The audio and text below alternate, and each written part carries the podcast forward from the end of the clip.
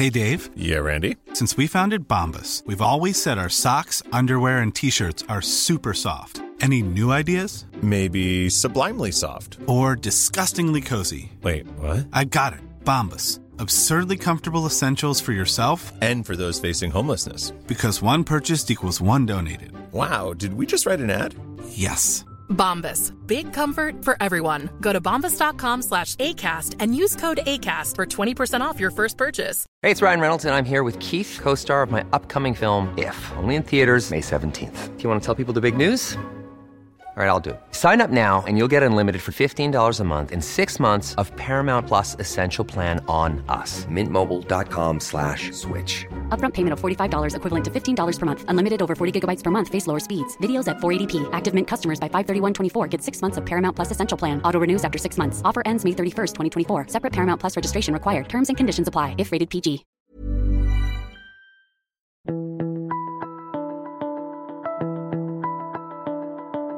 Hello and welcome to this week's episode of The Mentor.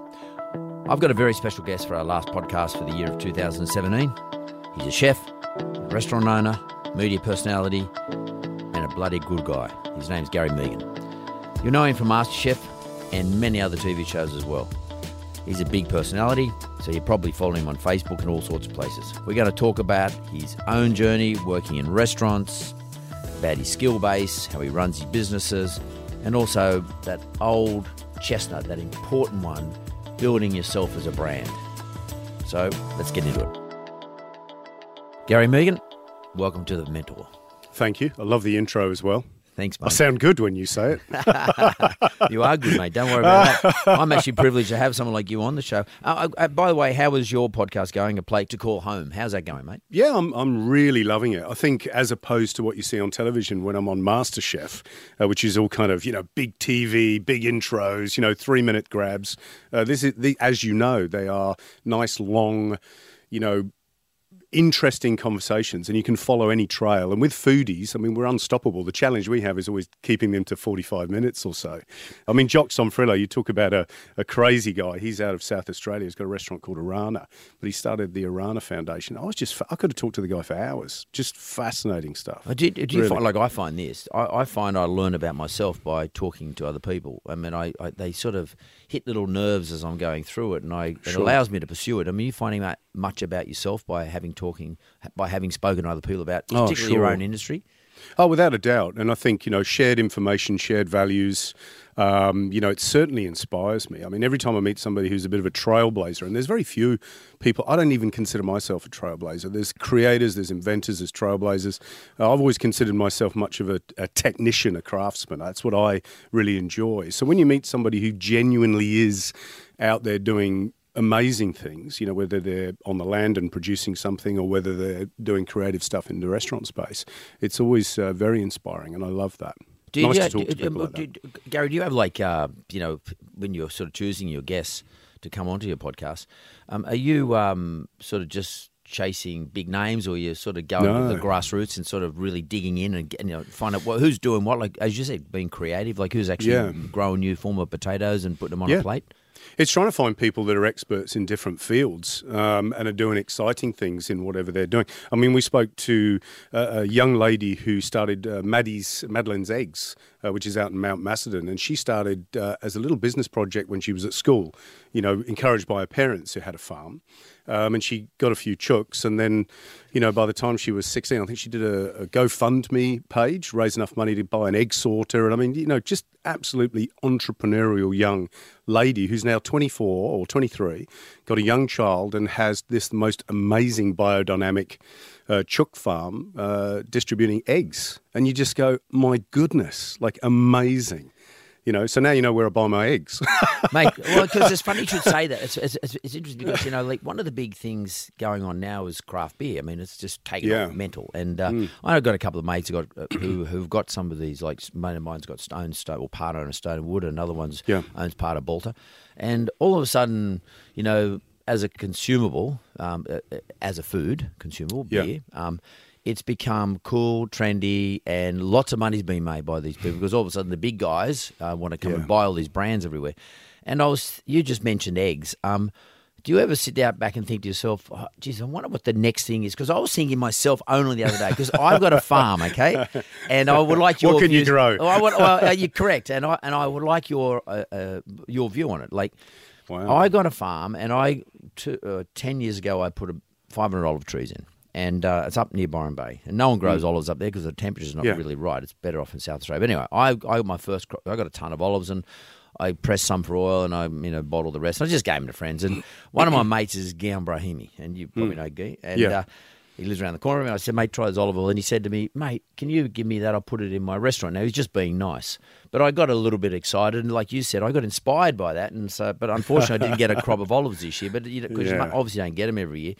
But then I put a beehive in my property. Oh. And- you didn't put a flow hive in? Yes, I chance, did. Did you? Yes, I did. We, we, we actually had him on my podcast. He's fantastic. Uh, Brilliant guy. He's up he's from based my, up in yeah, Byron. correct. He's up, he's up my way, Nimbin way. Yeah, yeah. So Yeah. I went and bought one of these uh, flower hives, and they sent the guy Good down. man. They put it all together, and I got the, the English bees, not the not the not not it's not Yeah. native bee honey, and um, apparently get ninety liters of you know honey a year out of one beehive. And anyway, uh, um, so my property I've got grow lots of different things like plants and stuff like that. And I got my first lot of honey. I got eight jars, big jars of honey, a liter of jar, Hmm. eight liter, one liter jars. And I was tasting it, and I thought, bloody hell, this tastes fantastic. I don't know whether I'm convincing myself, but and I thought to myself, I wonder whether one of the next things is going to be like uh, you know boutique honey or Yeah. like you know boutique olives. What do you reckon? These Mate, if of I could, if I could pick them, I'd be investing in them. Do you know what I mean? Yeah, and yeah. I think, oh, I think most people think, oh God, it's the next thing and how long it will last. Certainly, beer's been an interesting one because if I rewind the clock to say when I opened my first restaurant, which was in 2000, the big breweries were still dominating everything, and it was almost the death knell for artisans and producers. And actually, it's flipped completely the other way in the last 10 years, particularly, probably five, it's accelerated into what we've got. And it is fascinating. I don't think anybody picked that. But if you look at how many trends have come and gone, you know, whether it was emu farms, crocodile farms, you know, brilliant ways of relieving money from wealthy uh, lawyers, accountants, and dentists. Love I it. think you know uh, truffles. Although truffles actually now in South Australia, uh, South Australia, Tasmania, New South Wales, particularly Western Australia around Manjimup, are making good money. But it's that's taken twenty years. You know, like it's a long time. olive oil has So- too. Olive oil is another big one. And it's, you know what it is? It's educating the market. And I think the reemergence of artisans in dining, in uh, product, cheese, you know, honey, everything that you could think of uh, is really about an education uh, for the public. And I think now more than any time. Uh, that I can remember, people want something that's different, unique, uh, special, relatable, uh, local. Um, and that's the key. So whether or not m- lots of people are making money, I mean, you can have a hobby farm and, and have olive oil on it, but are you going to compete with Cobram that are making, Yeah. you know, uh, and making great olive oil, but geared up for it and 10,000 hectares of, of land up in, you know, Mildura. Well, he's Oakley's. O- that's Oakley family, I think. Uh, Yeah. yeah, yeah, and uh, they, they usually nail everything. Because I, I mean, I, I guess, but someone like you must be sort of sitting around. You just said you don't do it, but I mean, you, you, you know, you've got your finger on the pulse, and you know what um, customers of restaurants and cafes Yeah. and that you know what's Yeah. on trend. It- It's got to be exciting. I mean, I've just come back from India. I spent three weeks in India uh, filming a, a little TV series just for the Indian market, and um, I came across ingredients I'd never seen before. So you know, when you buy dried split peas, dal, you yep. know, or sorghum, which we're a big producer of here in Australia, or chickpeas. We've all seen dried chickpeas. I saw all these, and we're a big producer here in Australia too. Um, I saw them all fresh. I'd never seen green chickpeas before. I'd never seen green sorghum, which is called ponk uh, or jowar over in India. Not a great And name. Ponk. Ponk, ponk Sounds like it is smells or something. Ponk, Ponk's a hard one to market. Easy to market in India because they get it. But in, in Australia, you'd come up green sorghum sounds fine, but green millet might be better. Who knows? If it's a new superfood, why not do it? So I've, I've been making a couple of phone calls because I said I'd love to just get hold of this stuff because as soon as restaurants and it'd have a very short season, but as soon as restaurants got hold of it, they'd pay a premium for it. But I don't think our our chickpea farmers are geared up to supplying fresh product off the field. They're geared for drying and exporting um, back out to the Middle East, etc. So it'd be interesting to see whether my conversations over the next you know month or two will trigger a couple of farmers going, "Hang on a minute, I reckon I could get fresh dal, fresh sorghum, fresh uh, chickpeas into the Australian market." You know, it's interesting you said something earlier on, which has sort of flicked a switch on me. You said to me, "Who would have known ten years ago that five years from now that Yeah. um, beer or uh, you know these boutique beers would take off because the big guys, as you say, used to crush all the small boutique Yeah. guys. I mean, in fact, I had a beer company and I used to uh, brew the Byron, Byron, Byron Bay beer. So we to- and yeah. you're right. We end up selling the business off because we couldn't make any money. Wish we had kept it because today would be a, would be a smash. Oh, But- you'd be the biggest one. now, what I want to say to you is exactly this. Who would have thought 15 years ago or 10 years ago that chefs would be able to Yeah. live and make a good living, a good business off their chef brand?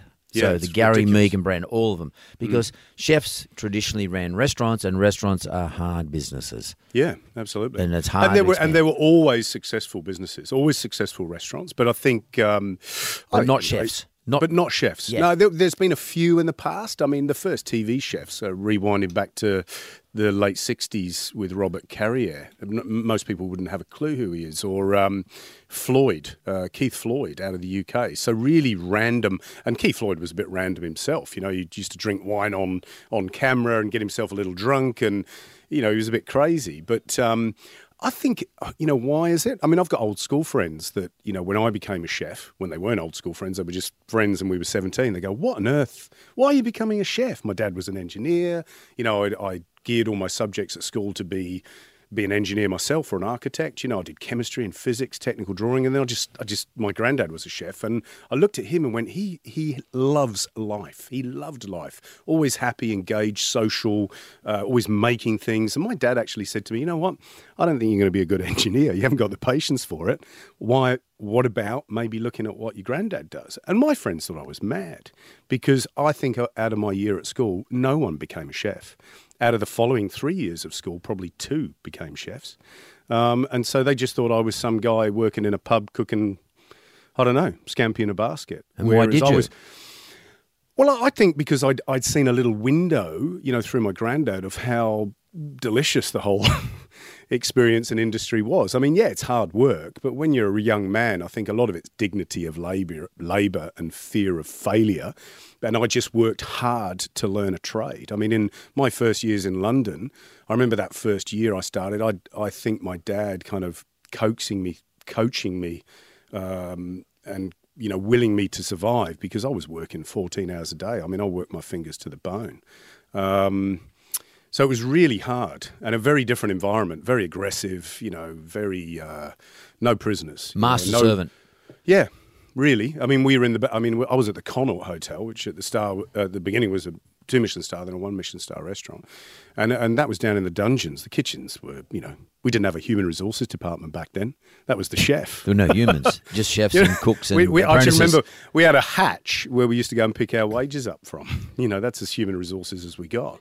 So yeah, it was pretty nasty. So it wasn't set up. You, did, you didn't work it out day one. You didn't sort of say, No. I want No, to no, become blah, blah on MasterChef. I no, I had a vague idea that maybe that I would travel the world because I knew my grandfather had, you know, way back in you know the the fifties and sixties, you know, had worked in America and set up training college in the Seychelles, did all sorts of interesting things. Actually, contributed to a. a a cooking book uh, by Ceserani and Kinton because he was at Ealing College. So he, he he had his fingers in lots of pies. He had a restaurant, catering business, bits and pieces, and so he did really well, you know. And so I th- I thought at the time that possibly I could do really well, but certainly not in a public space, not in a in a eh, on television. That would have never have crossed my mind. Was it And entrepreneurial? Were you entrepreneurial or were you looking for a trade? Were you a, a guy oh, saying, Oh no no no no no! I was I was looking for a, I was looking to do something with my hands, and I think you know years later, probably, you know, three years after opening Fenix, which was you know we opened that in two thousand, quite a big restaurant too. I read the E Myth by Michael Gerber and went, oh shit, that's me. You know, I'm a tradesperson who just wanted to work for themselves and had an entrepreneurial moment, and then went, oh my god, I've bitten off more than I can chew.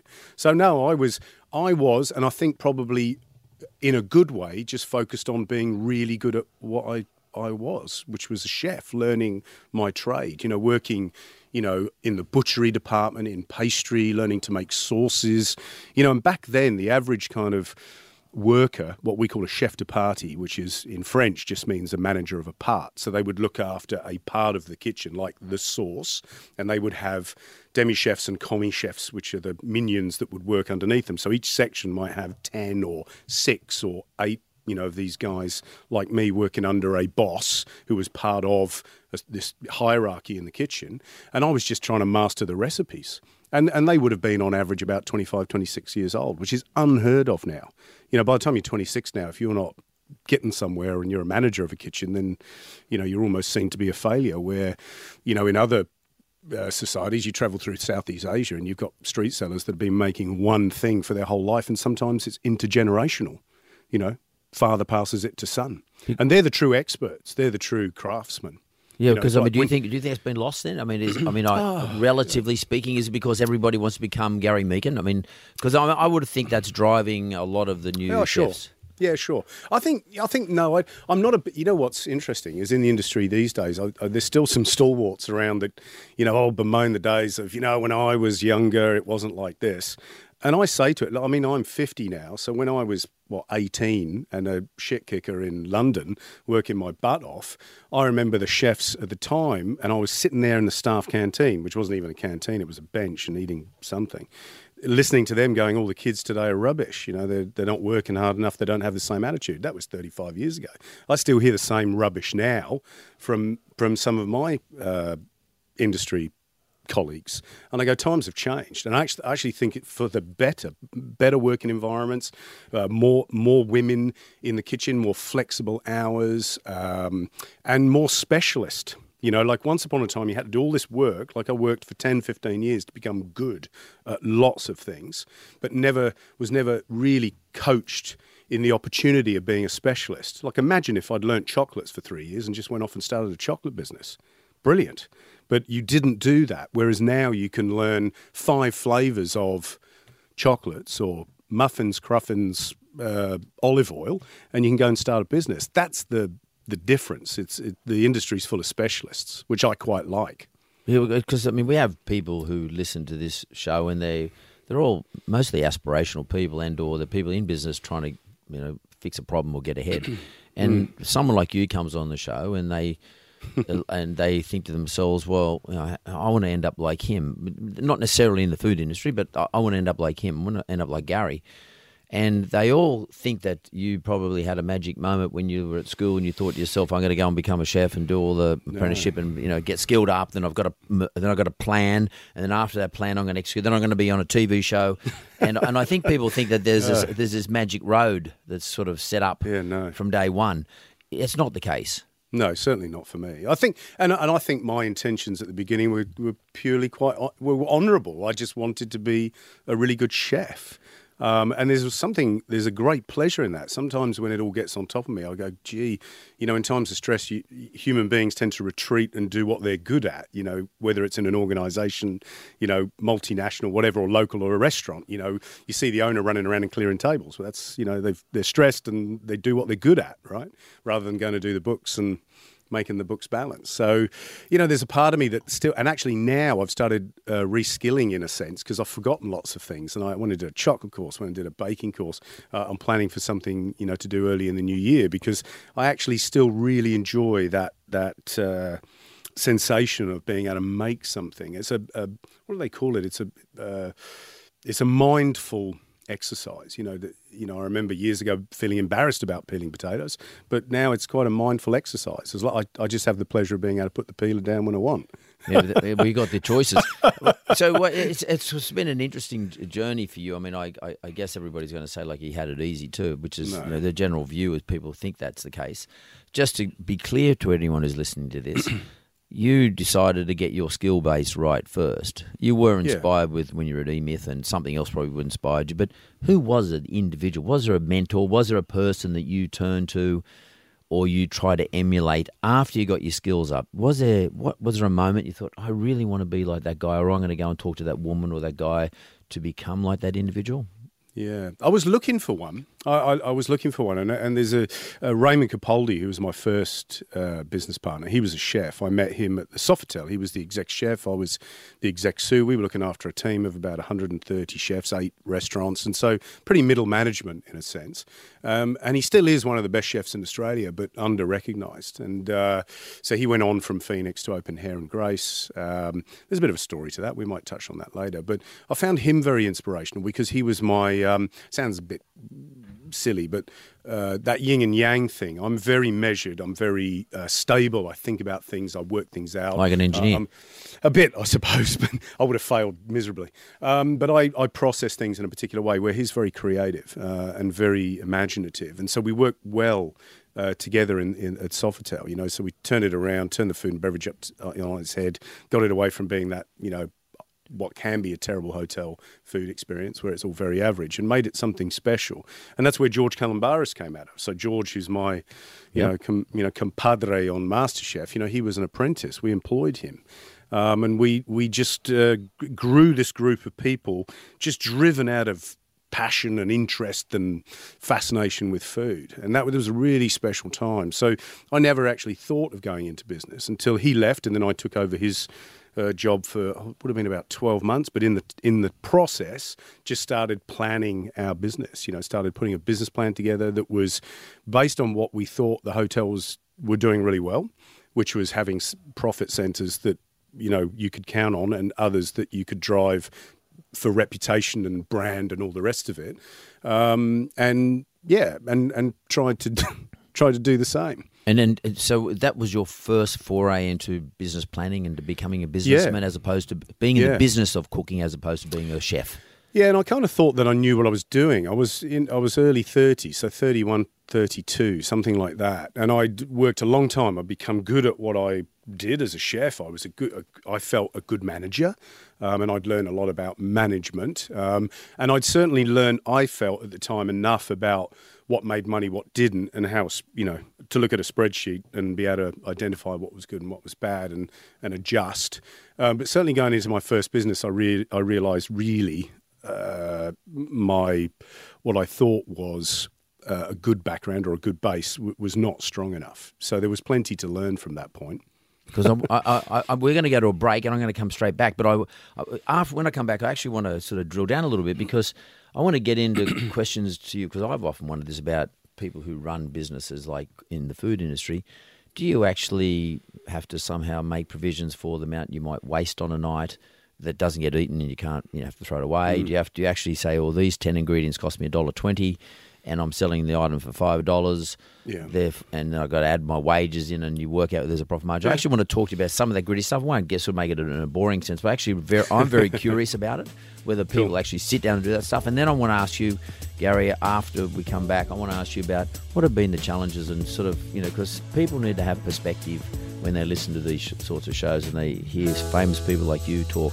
They need to get the perspective of what actually you had to endure to get to where you are today. Yeah. Sure. So we'll go to the break and we'll be back straight away. Okay, we're back here at the Mentor with Gary Mehigan, and I'm going to sort of drill down a little bit. Uh, we've been having a, a, an interesting conversation to date, uh, today, uh, to date, uh, in terms of Gary's skill base and sort of the processes where he ended up becoming a in the someone in the business of cooking or a business of being a chef as opposed to just being a chef. Not that there's anything wrong with just being a chef, but there's a big difference between the two. And one of the things oh, yeah. I've always been really curious about is how do restaurants and the proprietors of restaurants work out their pricing regime relative to their costs. And because the costs are all the ingredients, the staff, the rent, every other bloody thing. How do they work this stuff out and know that they're going to make a, a profit at the end of the day? Yeah. How it's does a, that work, mate? It's a tough one because, uh, you know, for example, I think the Restaurateurs Association will tell us that the average profitability of most restaurants, cafes, food businesses in Australia is something like two or three percent. Don't quote me on that, but it's really damn low, and it it makes you wonder why anybody goes into business in the first place if they're the kind of margins you're making. You're better off chucking your money in the bank. Um, but I think I think there's a couple of reasons why it happens. I think um, people work very hard in this industry, and I think they're looking honestly for that opportunity to work for themselves and choose what direction their life takes them. So I think that there's a promise of that. I think uh, a lot of people think that it's a lifestyle business. That you know, I can't tell you how many times I've heard it, and I still hear it now on MasterChef. Of course, is that you know I've always dreamt of having a little cafe on the coast, you know, and they have this idea maybe that you know they're going to be chatting to people like they're their friends, that they're going to be cooking and feeding them like they do with their friends, um, and of course that's born out of a space that's purely joyful. Whereas running a business, there's a reality uh, to all that, which is quite is quite the opposite. Um, and I think too that most of us, uh, like most small businesses, whether you're a fencer, a tiler, a plumber, electrician, or, or a cafe owner, um, start off as a tradesperson first. You know, learn how to make things and, and make things beautifully, make things very well, become very, very good at it, and then jump into running a business. And it's just fraught with danger. I mean, I discovered that. Um, you know, we opened Fenix in 2000, and it was busy as from the day we opened. We were just like, "Wow, this is incredible!" And there were there were holes in our planning. I mean, we had a terrible restaurant manager at the start. We just employed really badly. We had very little understanding of how uh, front of house uh, functioned. And what I mean by that is, we, of course, I dealt with hundreds of waiters and restaurant managers and managed them in the past in different arenas. But going from under, having to understand how to produce you know loads of coffee quickly, keeping your customers happy, how to how to manage a uh, a beverage stock uh, and make money out of it, how to manage your restaurant staff, which tend to be a lot of casuals. These were all kind of new to me, and simple things like having a great knowledge of of the simplest things like whiskies in your bar or gins in your bar. You'd walk into the restaurant, I go, you know, hey Mark, how you going? Table for two, yep, perfect. What can I get you to drink? And you go, what have you got? Like, what whiskies have you got? And all of a sudden, I've gone from knowing my kitchen and my menus in uh, uh my food menus brilliantly, but now I've got to remember everything that's in the bar. Do I have Laphroaig? Do I have you know Bakery Hill? Do I have you know what I mean? I've, all of a sudden I've become I'm supposed to be an expert, and I bloody should be, and and I wasn't. So we we had lots of. Uh, lots of interesting days of, of lots of chaos of, of very happy customers and some unhappy ones. Um, but what the happened? hardest, uh, what happened? Uh, the hardest thing I found is when the flush of that new, the thrill of that new business. Uh, went away. So let's re- forward, fast forward a year or two, where now we've worked. I mean, look, I, I'll be honest with you, and if I can in terms of people if they've never opened a restaurant that that restaurant nearly killed me when Ray and I when we first started. I reckon in the first 3 to 4 months I I don't remember driving to work. You know I'd get to work sit out the back and just go how did I get here? You know I was so tired. I was cashing up at 1:30 in the morning after doing a shift that was 16 hours long going home you know barely eating properly uh, trying to grab some sleep and going in and doing it all over again and just being delirious. I think I was we were operating in, in delirium for, for a few months. Um, and so it was very hard. I think the hardest thing was retaining staff, was remaining focused, was trying to focus on the bigger picture, but being consumed by the detail. And what I mean by that is, in in the simplest terms, I've got a sales girl who's got a wedding inquiry because we had a function center upstairs for two hundred. A wedding inquiry for next November, say. It's a twenty thousand dollar booking, and I'm peeling potatoes and trying to get ready for lunch, uh, and getting angry with the salesperson because can they not see that I'm busy? Yeah. Can you see? Can you see Yeah, the yeah, yeah, Of, of that moment? Of I- I'm I'm turning a potato that's worth not even a dollar, and she's got a twenty thousand dollar inquiry for next November, and I'm I'm going. I'm busy. I'm, can you not see? And that's an example of someone working in the business and not on the business. Yeah. So it was just it just was very very hard, and then I think we had a turning point. So that first flush of business started to die off. We weren't the newest thing. We weren't the best thing in town anymore. Other restaurants were opening around us, um, and now we're in the what I call the we're in the hard yards. You know, we're in the dip. You know, where we've we've got to really run this business proper. Uh, you know, for real. Uh, and I think at the time, uh, what, we had another business partner, who's uh, ex accountant, and he said, "You're still ordering. You know, you're still ordering wine stock. Your restaurant managers buying stuff. You guys are employing, and uh, the numbers aren't stacking up." And it was the we had to sit down, and the harsh reality of working those numbers out properly without you know skim reading a spreadsheet and realizing that if we continue to operate for another two months the way we were, we were going bust. Uh, and the, the reality of that going bust was not just closing the doors, but we'd spent a million bucks back then setting this thing up. So essentially, you just, you know, in real terms, not only the million dollars you'd spent, but the debt that you'd then um, accrued, which was your the the staff, wages, superannuation, creditors, in, you know, everybody. You know, now wasn't a million and a half. It now wasn't a million; it was a million and a half. Dusted. totally dusted. Yeah, and so we had to make. And, and I remember uh, coming up with this line. It probably belongs to someone else. Is you know what what do we have to do? What we what we can't afford not to do. So telling your restaurant manager, stop buying wine. And then the restaurant manager, who's a product person, saying, Yes, but you know, we've got this lovely list, and that, you know, Mr. Bouris comes in and he likes a particular wine. He loves his, you know, Mollydooker uh, Shiraz from the McLaren Vale. And you go, We can't afford it. Don't buy any more. Well, what am I supposed to do? Take it off the list because now we don't have a good balance of Shiraz on the list. And realizing that this was ru- this was a rubbish conversation, but I'm now trying to convince someone that is wants to work for me because he's got the freedom to sell the best product and to feel good about that and proud about that. Now I'm stripping the wine list and telling them to knock stuff out because we can't afford to pay the suppliers. And did you? Yeah, yeah, we did. We had to. We just said, and, and it was a turning point. It was a, turning point and a realization that this was not easy and that we had to, all of us, be across every single thing in that business. We had to, at that point, uh, sign off on anything that was spent, from toilet rolls to cleaning products to, you know, the, the mo- pencils, the most ridiculous thing. Stop, stop buying. Money in, money out. It's not adding up. And and what we realise too, and what most restaurateurs don't do, and this is the nitty gritty of it, is that they don't know what financial position they are in on a day to day basis. So after lunch, after dinner, at the end of the day, the following morning, did we make money? Money in, money out. What were the invoices? What was the labour cost? What was the beverage cost? What was the food cost, which are all the primary costs in, in a F&B business. and at the end of the week, being in a situation, uh, or every day being able to make those calls, like saying to your second in command, you've only got $300 to spend on food tomorrow. So here's your do I do I need to give you that in cash so you can actually feel it and see it rather than picking up the phone and ringing your fish supplier and your fish supplier is doing his job by saying, Yeah, we've got great trevally, great yeah. whiting, great cod, great this, and you buying like a crazy man and spending six hundred bucks.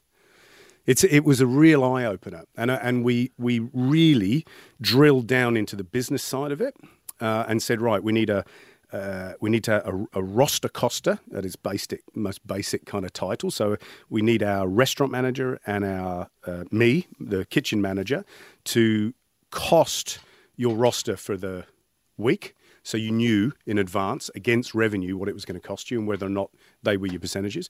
To have a simple system of being able to enter in your invoices as they as your supplies arrive for the day and adding it up and projecting it across the week. All it would do was just go, what's your projected revenue?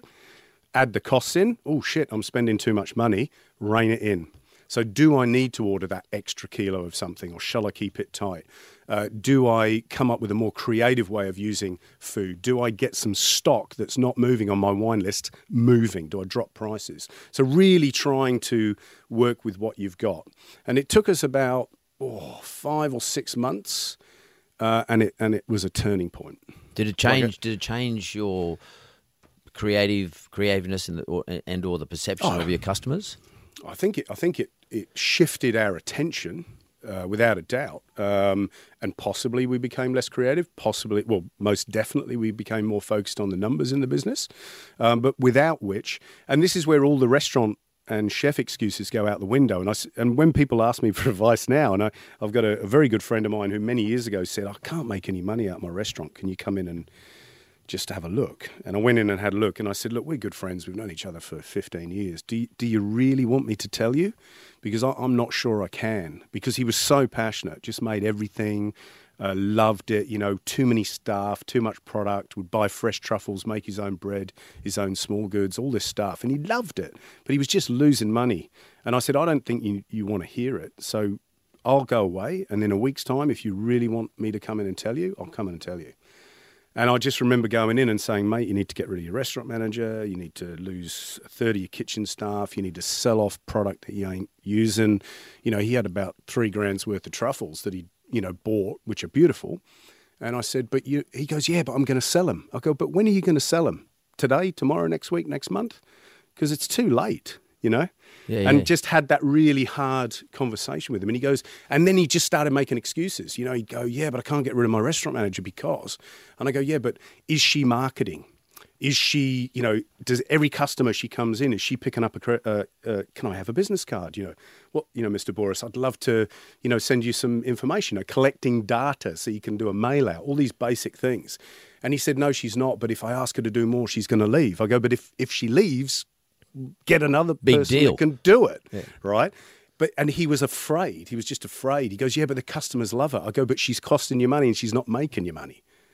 You know, it was a re- it was a very hard conversation with someone. You built, you killed his romance because there's a lot of romance around Um, Yeah, running a restaurant. But, but I'd killed. I, I did it to myself. Yeah, yeah. So I figure that I'd got the experience, and, and believe me, Mark, I'm I'm far from perfect. I'm, I'm I'm making mistakes today that I think are ridiculous. That I go, how come I haven't learned? But it's it's a tension in business, uh, you know, and I've had my failures, you know, and I've had my successes. If you're not paying attention, uh, things go wrong, And it creeps when up I'm- on you. Yeah, and so when things aren't, when I'm not paying attention and things go wrong, I really only have myself to blame.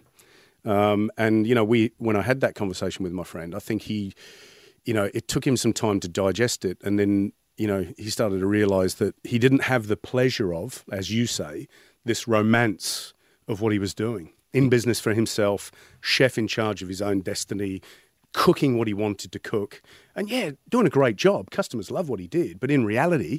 You can have a bit, and his restaurant was busy. But in reality, if the restaurant's busy and you're not making any money, uh, somebody told me once, uh, business is enterprise for profit. Yeah. which which sometimes chefs feel guilty about saying. You know, and actually customers sometimes go, "Oh, it's all right for you. You're making loads of money." Or look at the car you drive, and you go, "You serious?" you know, aren't we allowed to make a little bit of money? Or in fact, actually, it's on hire purchase. It doesn't belong to me. so so so like because what you just said something is quite important because uh, that, like we- we we all watch TV shows and of course you know you're you've been on MasterChef since day one. You- Yeah. it's and it's been great for your brand, and part of the whole process of a show like MasterChef is to build for the audience, which includes chefs, by the way. yeah, yeah. the romance of food. I mean, there's Yeah. a lot of romance there. Yeah. It's also pressure. I mean, you, you, you, you explain well the pressure of what it takes to sort of actually produce the outcome that you guys Yeah. judge. Yeah. That part's very good. But um, what everybody's thinking is, oh, wow, wouldn't I love to be on MasterChef or be a winner of MasterChef? Wouldn't I love to be a judge of MasterChef? Aren't these guys lucky? There's this big romantic thing going around the Yeah. food industry. But really, the, the once you're in the business, like you're, you're in the business, the romance is really there. And if you pull back the sheets from how the show gets produced, MasterChef, people probably think, oh, just Gary just walks on the set and uh, you know puts a bit of makeup on and uh, judges a few food, tastes and has says a few words. When in fact, it's not very romantic doing the TV show either. It's a Yeah, but- hard job. but don't make it. I, I think you know you, you've got to. And George always says it. You know, you got to have the the bitter with the sweet. Mm. You know, if you really love what you're doing, and we love hospitality. You know, we love serving people. We love cooking. There's just a there's the reality you need to embrace is that if you want to do that forever, then you need to make a buck every day. Whereas if you lose a buck every day, eventually, some point, someone's going to come along and go, you can't do this anymore. So it's just an accept. You've just got to accept that. So there's plenty of romance. There's plenty of the the the thrill of being able to surround yourself with beautiful things. You know, wonderful wine, wonderful food. To be able to travel and and feel part of something like that is lovely. Is wonderful, and I still enjoy it. In fact, I probably enjoy it more than I ever have. Um, but then you've just got to be, and obviously experience uh, and time builds uh, confidence and experience in business. Um, that you've just got to you've got to run your business, you know. And I and I I trained myself haphazardly over the years, but every little bit of training I've done has paid off in some way. Like I went and did some sales training so I could manage my sales girls because we had three sales girls. So I had to learn the basics of of sales and tie downs and how to tip that wedding inquiry or function inquiry over over the line, how to compete in a very competitive environment and make your venue or your restaurant stand out from others. And actually being a personality on TV wasn't an accident. It was it was just I you know in every management book I'd ever read since I opened the business, it said become an expert in your field.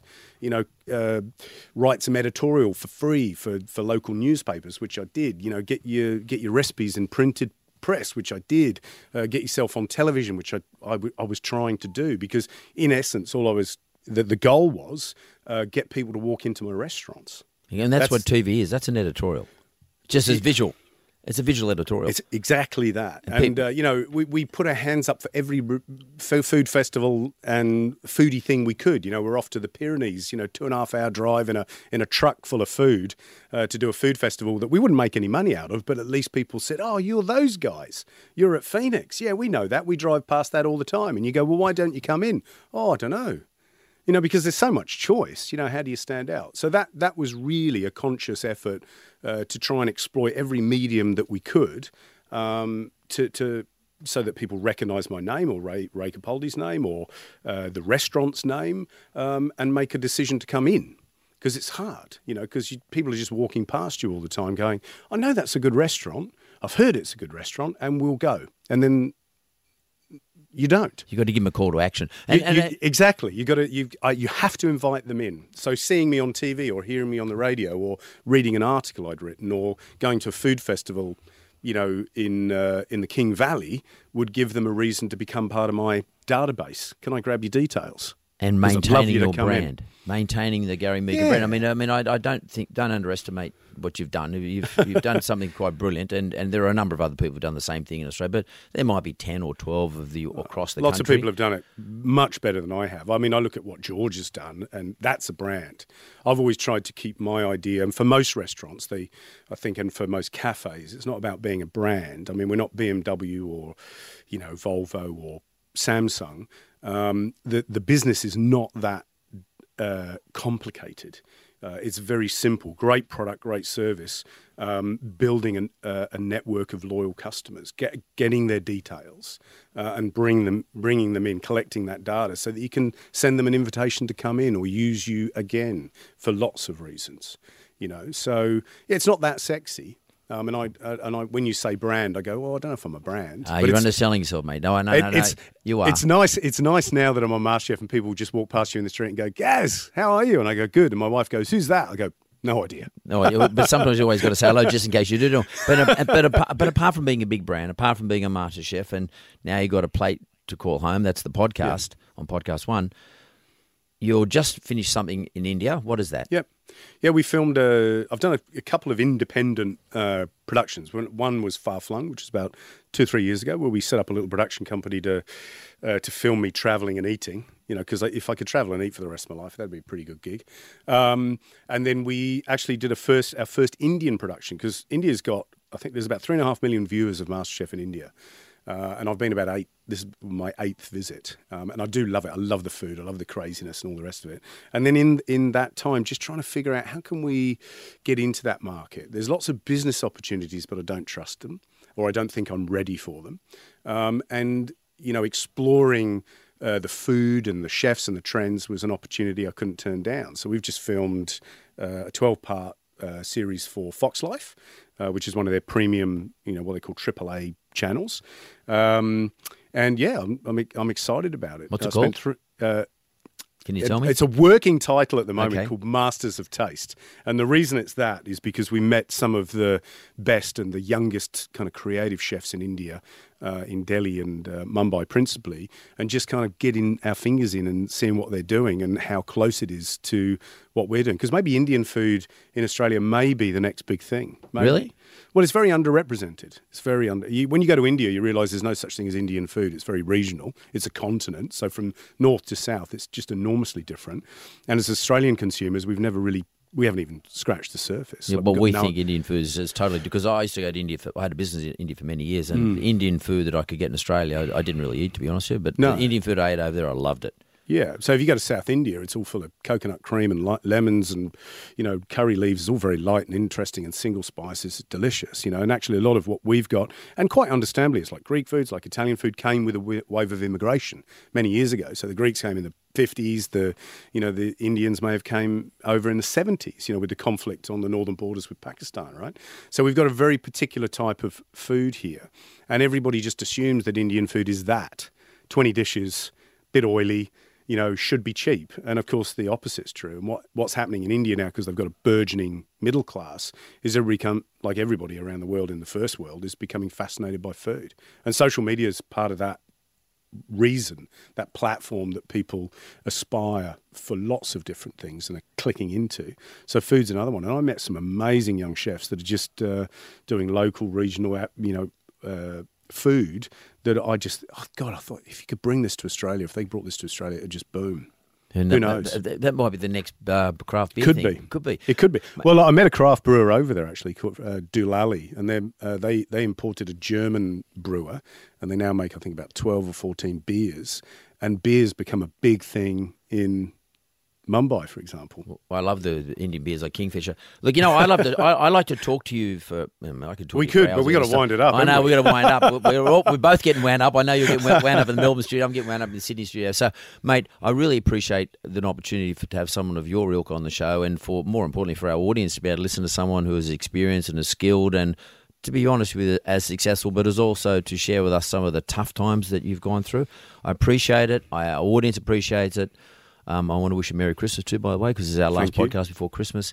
And good luck with everything in, in, in your business life, and good luck with everything in your cooking life, and good luck with your family, mate. Thank you very much indeed, Mark. It's been a pleasure, and we could talk for hours, but maybe next time. You betcha. See you, champ.